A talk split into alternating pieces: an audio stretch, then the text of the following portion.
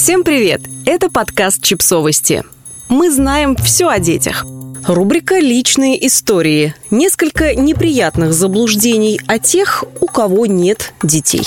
На сайте Psychology Today опубликован материал психотерапевта Сета Джиллиана о том, какие токсичные мифы существуют в обществе о тех, у кого нет детей. Он основан на беседе с Рэйчел Крастел, которая написала книгу об истории и философии бездетности. Нам этот материал показался весьма интересным, поэтому предлагаем ознакомиться с некоторыми выдержками из него. Итак, многие убеждены, что люди, у которых нет детей, странные – Бездетность часто воспринимается как редкое и ненормальное явление. И хотя у большинства взрослых людей действительно есть дети, их отсутствие все же довольно распространенное явление. Так, в США у 15% женщин к моменту достижения ими 45 лет нет детей. Это примерно одна из семи. Даже левшей меньше, чем бездетных женщин. А в некоторых странах, например, в Швейцарии и Германии, этот показатель еще выше и приближается сводится к одной из четырех.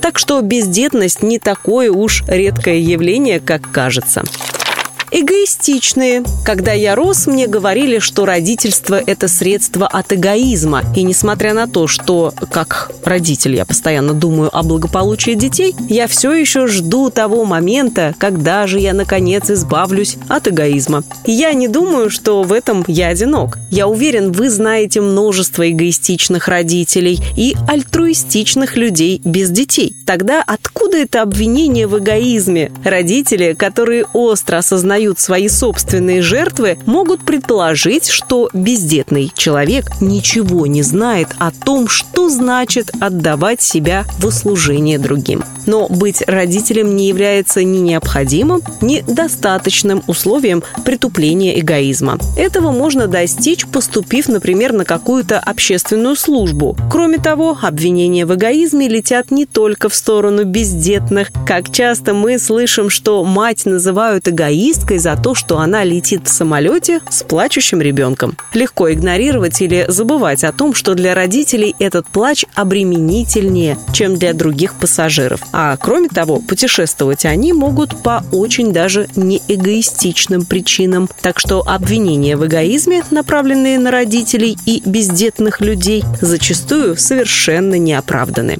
А еще это все феминистки виноваты. Распространенная точка зрения гласит, раньше у всех были дети до тех пор, пока не изобрели надежный метод контрацепции, то есть КОК и не начали широко привлекать женщин к оплачиваемой работе. Но Крастел говорит, что на протяжении всей истории существовали женщины, предпочитающие не иметь детей. Таблетки действительно многое изменили, но не так сильно, как нам кажется. Она отметила, что еще в 1500-х годах в таких странах, как Великобритания, Франция и Нидерланды, многие откладывали брак до середины, конца второго десятилетия жизни. Более того, около 15 15-20% женщин, особенно живших в городских условиях, предпочитали не выходить замуж и оставаться бездетными. Как говорит Крастел, в викторианскую эпоху даже у семейных пар не всегда были дети. Они полагались на методы контроля рождаемости, которые были доступны в то время,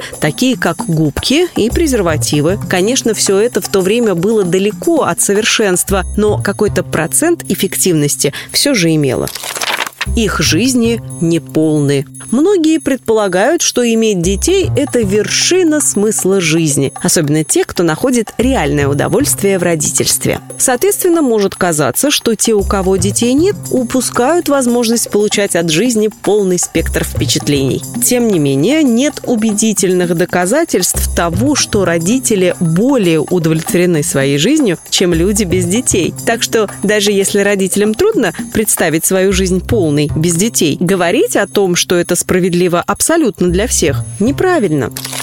В будущем их ждет одиночество и нужда. Является ли наличие детей гарантией того, что кто-то позаботится о нас, когда мы состаримся? А отсутствие детей означает, что мы состаримся в одиночестве? Конечно, нет. Результаты исследований показывают, что старость является причиной появления в жизни проблем, в том числе финансовых, медицинских и социальных. Но бездетные люди не более восприимчивы к таким проблемам, чем родители, говорит Крастел. Женщины, не имеющие детей, как правило, находятся в более выгодном финансовом положении, чем матери того же возраста, поскольку они, как правило, работали больше лет и тратили меньше. Вне зависимости от наличия у человека детей, ему следует озаботиться о создании надежных социальных связей. В 21 веке есть много причин, по которым дети могут не заботиться о своих пожилых родителей. Например, географические ограничения или неблагополучное финансовое положение.